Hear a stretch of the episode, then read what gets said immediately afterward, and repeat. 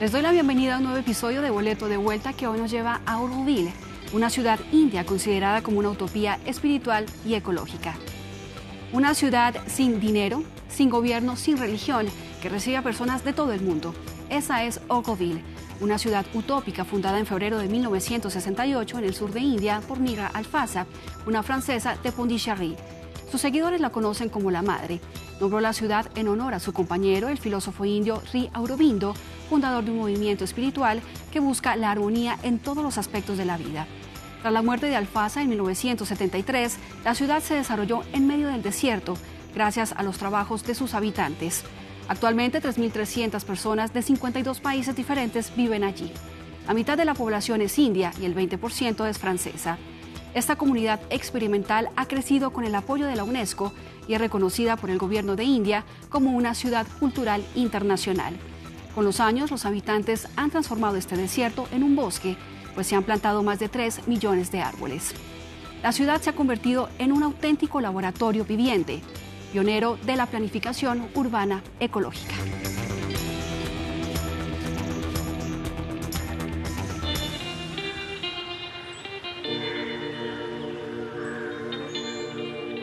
Al amanecer, la ciudad del Alba se despierta. Rodeada de naturaleza, Angélica empieza su día en bicicleta.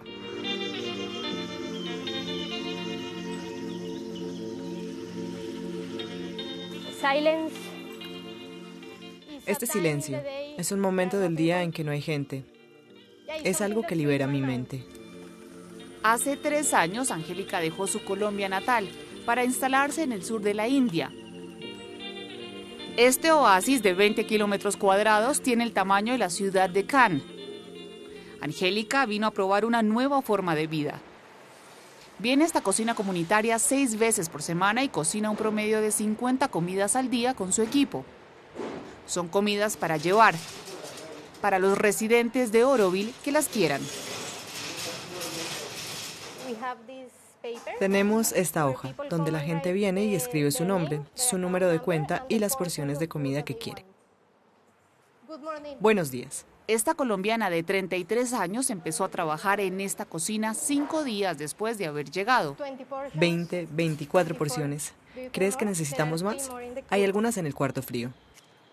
Cada recién llegado debe involucrarse en la comunidad. Uno puede elegir dónde quiere trabajar. Nunca me imaginé trabajar en la cocina. No es una de mis habilidades, pero me encanta. Cuidar la salud, porque la comida es salud de la comunidad.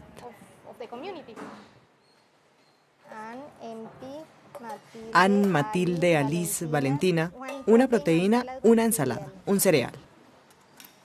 En Oroville, independientemente de la profesión, todos reciben el mismo salario, 225 dólares por mes.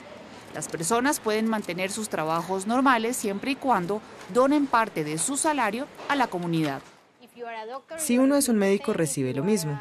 Si uno es profesor, recibe lo mismo. Todos trabajamos por este sueño, por la ciudad, y eso es hermoso.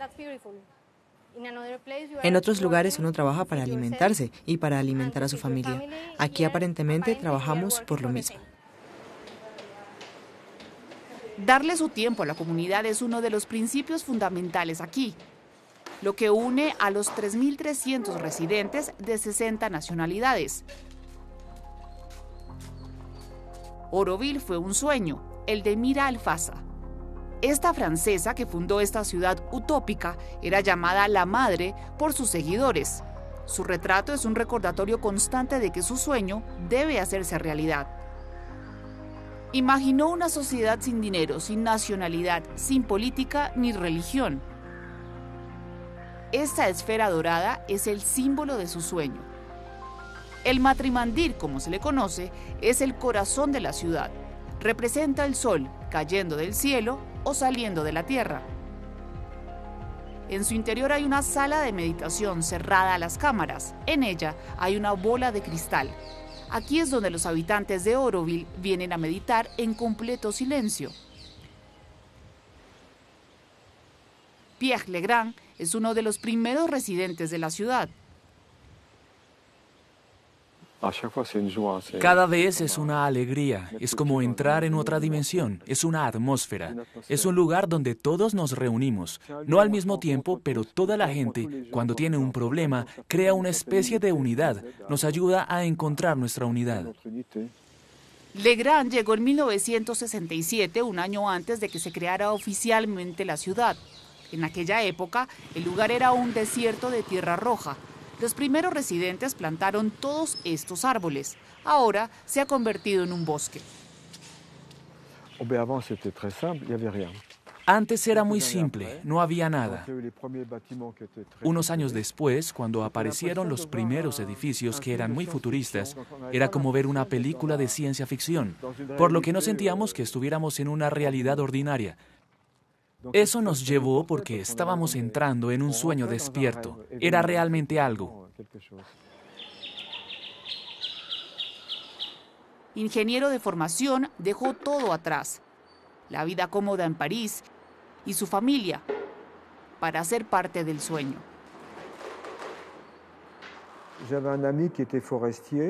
Tenía un amigo que era guardabosques y me dijo, en la India vi un montón de, él dijo, chiflados.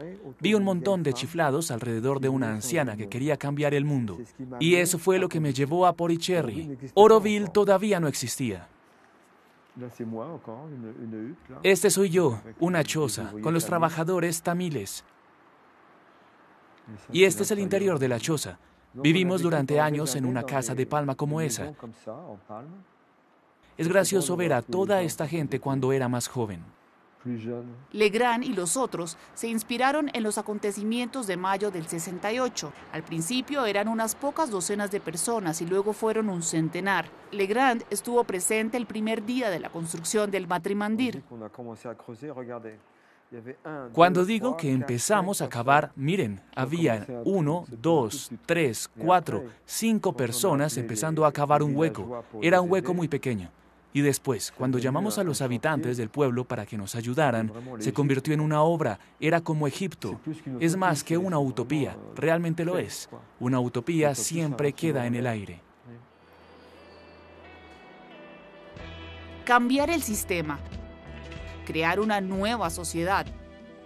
Con estos ideales llegó Krishna Mackenzie a Auroville. Hace 26 años, este escocés plantó aquí la primera semilla que se convertiría en una granja forestal. Su sueño era desarrollar un nuevo sistema agrícola más sostenible. Solo podía hacerlo aquí, en esta ciudad experimental.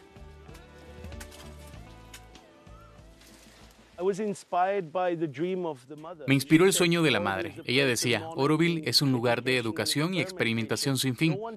Nadie me dijo cuántas ocras cultivar o cuántas bananas cultivar. Me dijeron, este es tu camino interior, explora. Esta granja realmente floreció con esa libertad. Mackenzie desarrolla técnicas de permacultura. A diferencia del monocultivo que se practica masivamente en todo el mundo, el principio es cultivar conjuntamente diversas variedades de plantas. Se recrea un ecosistema y las plantas se ayudan mutuamente. Las más grandes dan sombra a las más pequeñas. Las que pierden sus hojas alimentan la tierra. Solo tienes que limpiar y devolverlo a la tierra. Es así de sencillo. En estas dos hectáreas crecen casi 200 variedades de plantas. Hay comida a cada paso. Hay plátanos y hay berenjenas y marronas y hay guayabas. hay papayas y hay guanábana. Hay tanta diversidad de alimentos en esta granja y todo ello equivale a una sociedad sana y vibrante.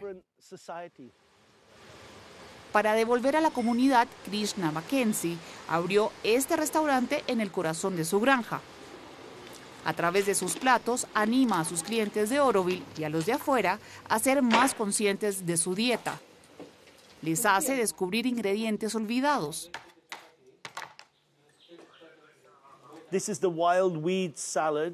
Esta es la ensalada de hierbas silvestres, pero también tiene papaya rallada y mango rallado y flor azul. Esta comida muchas veces no se puede vender en una tienda normal porque la gente no come tallo de banana. La gente no come estas hierbas comestibles, estas papayas verdes, todas estas espinacas silvestres. La gente prefiere comprar patatas.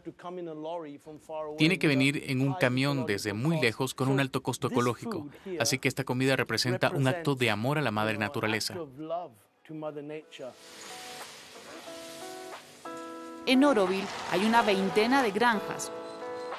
Una parte de los productos llega a esta cooperativa. Allí encontramos a Angélica.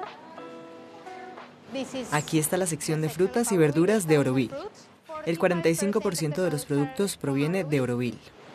Es un supermercado que parece normal, excepto que aquí no hay precios. A principios de mes, como cualquier otro residente, Angélica hace una contribución de su elección a la cooperativa y consume solo lo que necesita. Es la lógica de que si estamos en una comunidad, compartimos. Y aquí no hay golosinas, no hay nada que no necesitemos realmente. No sé si es revolucionario, pero tiene que haber mucha confianza en la comunidad. Aquí están experimentando cómo crear una sociedad que no dependa totalmente del dinero. En la caja no se necesita dinero ni tarjetas de crédito. 6746. Solo se registra el nombre del cliente y los artículos comprados para evitar excesos. Adiós, gracias.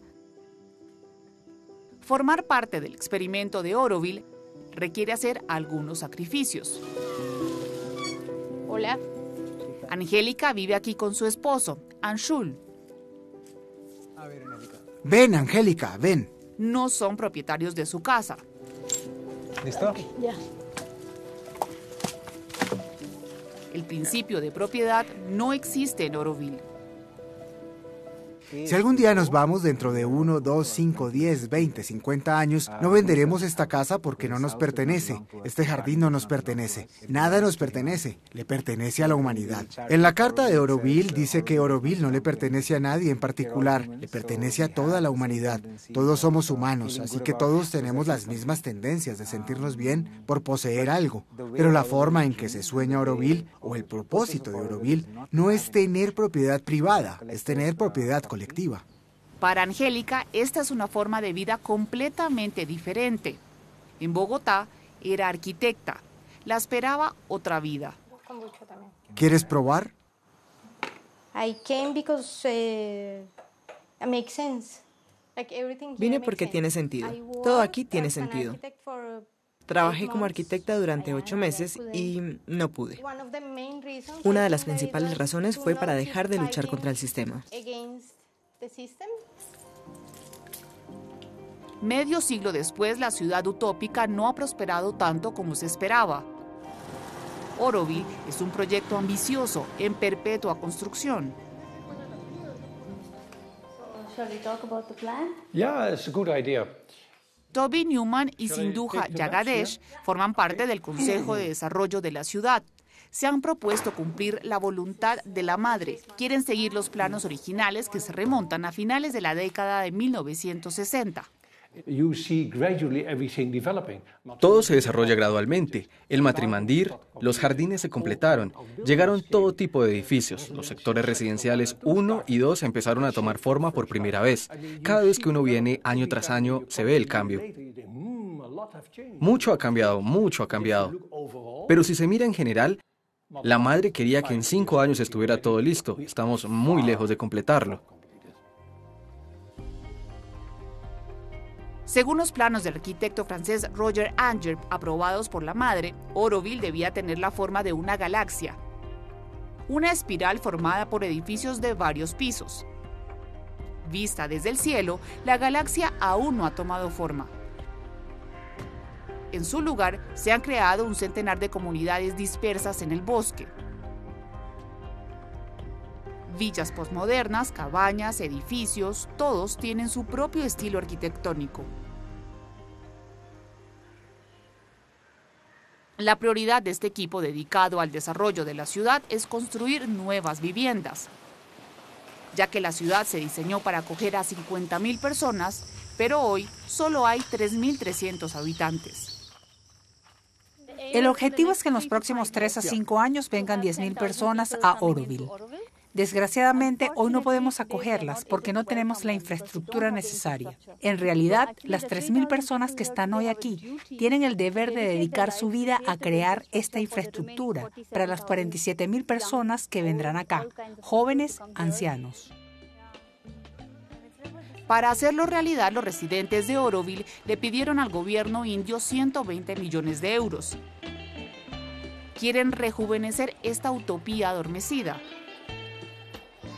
los sueños de la fundadora aún no se han hecho realidad. Pero hay un pequeño rayo de esperanza. La población de la comunidad ha aumentado esta década. Un centenar de personas se instalan en Oroville cada año en busca de espiritualidad y valores ecológicos.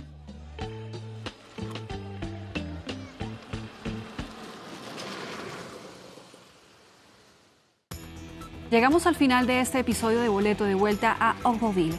Recuerde que si quiere ver este y otros episodios en español, puede visitar nuestra página web france24.com. Hasta pronto.